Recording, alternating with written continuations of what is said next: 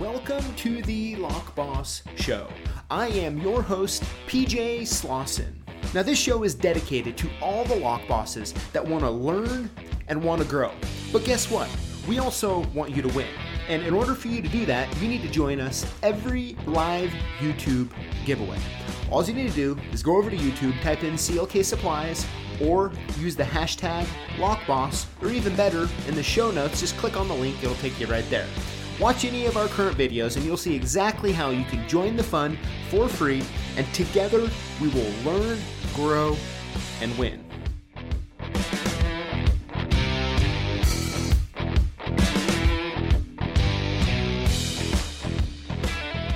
Hey, welcome back to another episode. I tell you what, we're going to have some more fun today because is what I want to do is kind of give you some insider baseball and some kind of breaking news along with it here towards the end. You know, it's funny.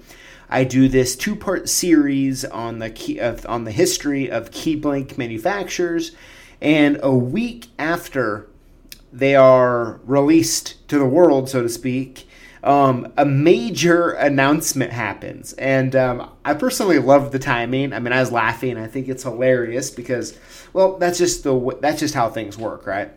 But uh, before I get to that news, I just wanted to take a few minutes and just kind of um, tell you about the process and some of my thoughts and some of the things that I wanted to share in the videos, um, but I didn't, and I'll, I'll, tell you why as well. But if you have no idea what you're talking about, you're just listening to this on uh, Spotify or iTunes or something, um, go to the show notes. We'll put a link to the videos, part one and part two, that are on YouTube, and um, you, you, can kind of get up to date.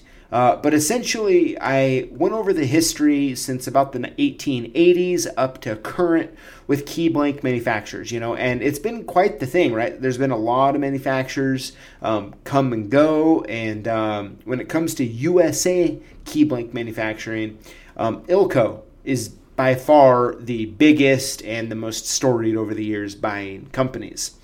Now, for me, this curiosity about the key blank manufacturers really started in around 2004 2005 i started doing clk supplies and um, i was bringing home the ilco book which a lot of times is referred to the, Il- the ilco key blank directory i should say. And um, which to a lot of people is pretty much the um, key bible right? It, i mean when it comes to keys that's the place you go right and so I used to sit at home on the weekends and nights, no joke, just studying each profile of each key and also the part numbers. And at the beginning and, and in the back, they have like cross reference sections. And I was always like, man, where are all of these different key blank manufacturer numbers coming from? I mean, they're everywhere. All sorts of weird numbers.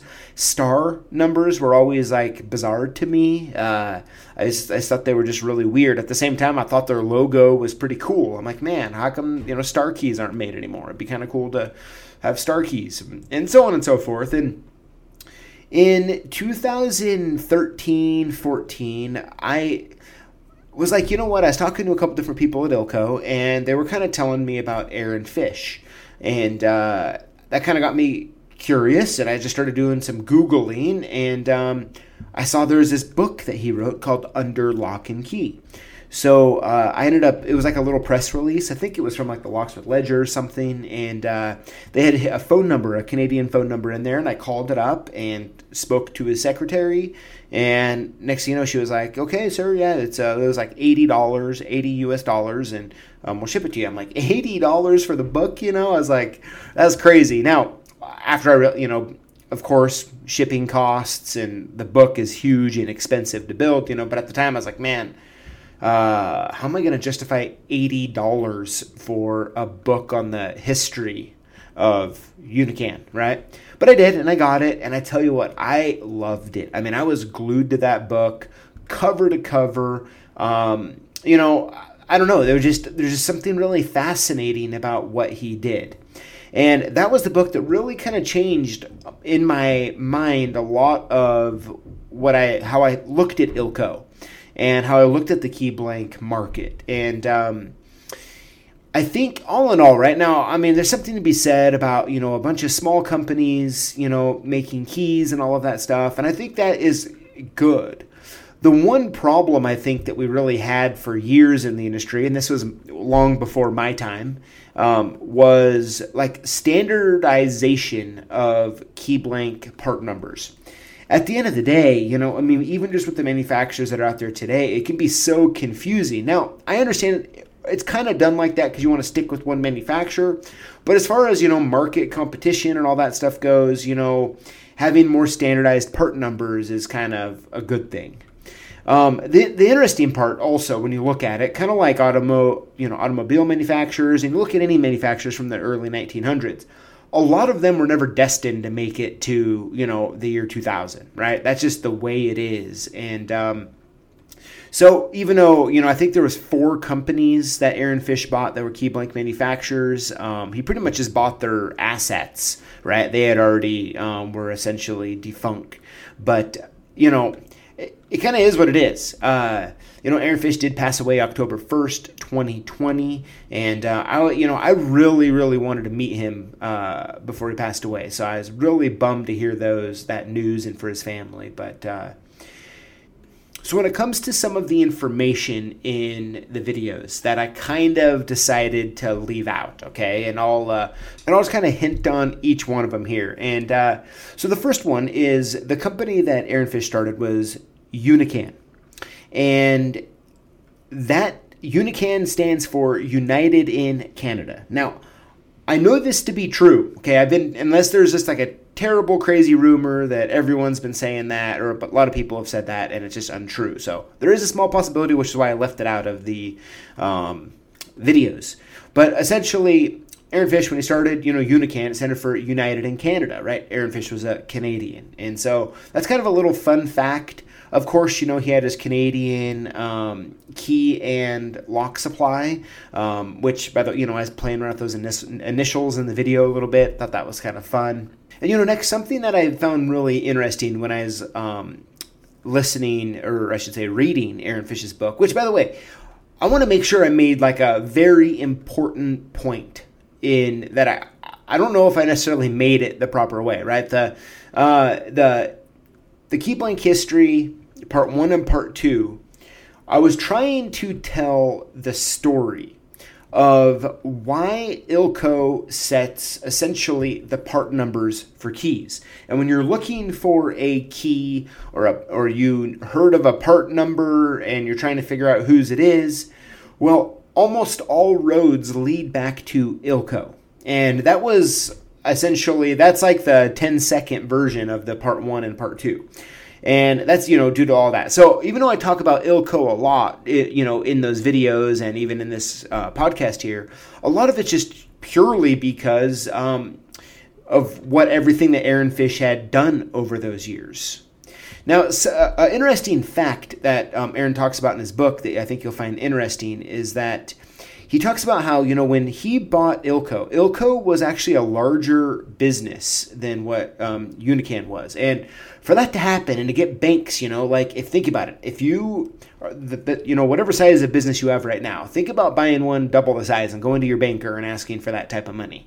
Um, that's crazy, right? And although it does happen from time to time, I mean, the amount of faith and trust not only you have to have in yourself, but your banker has to have in you is pretty crazy, honestly. If you if you really think about it, that's pretty nuts.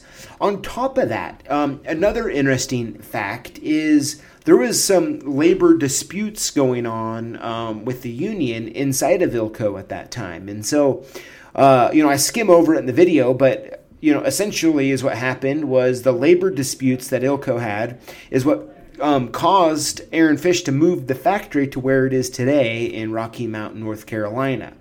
So, and the, the, the, only reason I really bring that up is if you really think about it, um, you know, he has a smaller company. There's labor disputes going on, all of this stuff. All in the meantime, you're just trying to make some key blanks. That's a lot going on um, for one company, a smaller company, to handle going through all of that. Yet he did pull it off. So that's some of my thoughts when it comes to um, making the part one and part two. I really hope you enjoyed it. I honestly did, and I, I want to thank everyone at Ilco that got onto a Zoom call with me, and um, as well as over at JMA as well. And I talked to Jet for a little bit too. So, you know, the interesting or the funny part is like, you know how like you think you know someone, and if my wife were to ask me a question, I'd be able to easily you know rattle off a quick answer to her. But when you're getting ready to say it in front of a camera that you're going to release on the internet, you're like, you know what? I better make a few phone calls and make sure I'm getting this right. So, thank you to all the folks at uh, Ilco, JMA, and Jet who took the time to uh, talk to me about it. A couple hours too. I mean, we definitely spent a decent amount of time. I was just rapid firing questions uh, to them. I had a lot of fun. But on to the new exciting news, right? So I essentially end um, part one, talking about who's really left in the key blank manufacturing industry when it comes to the USA market, right? And I said that there is Ilco, there's JMA, there's Keyline, there's Jet, and there's ESP. Okay? Well, about a week after I released the videos, uh, Jet announced that essentially it had been acquired by Keyline. Now, I don't really know all of the details um, about that. The email um, that was sent out, you know, you could definitely tell they're still in the transition phase of figuring out exactly what everything is going to look like. So um, here we are, 2021. There's already moves happening, and um, um, essentially, uh, Jet is now a part of the Keyline family. Okay, you know, I said we're almost going to be done, but you know, I'm getting excited about a couple other things I want to talk about now. So, um, first is I find it fascinating that Aaron Fish had talked about JMA, tried to compete with JMA in Europe, and he had a difficult time doing it. You know, only you know, and think about this. So, Aaron Fish sold, you know, 2001, 2002 only a few years later, JMA comes to America. And, um, you know, JMA, Ilco, they're definitely fierce competitors. Um, next, when you start looking at Ilco and Keyline, right? Now, of course, as I talk about, you know, um, uh, Ilco had purchased Silca, which was um, Massimo Bianchi that was his family's business, right? And then a few years later, here we go, 2001, 2002, Aaron Fish gets out of it. Next thing you know, I think it was 2005, 2006, Keyline sets up in America. So here we go. So we got um, two families essentially um, back here in America competing against Ilco. All right, everyone. So there you go. That's my thoughts on uh, the Insider Baseball, essentially on part one and part two. It was a lot of fun. Thank you for all the great feedback, as well as the announcement of Keyline acquiring Jet. We'll see you next time.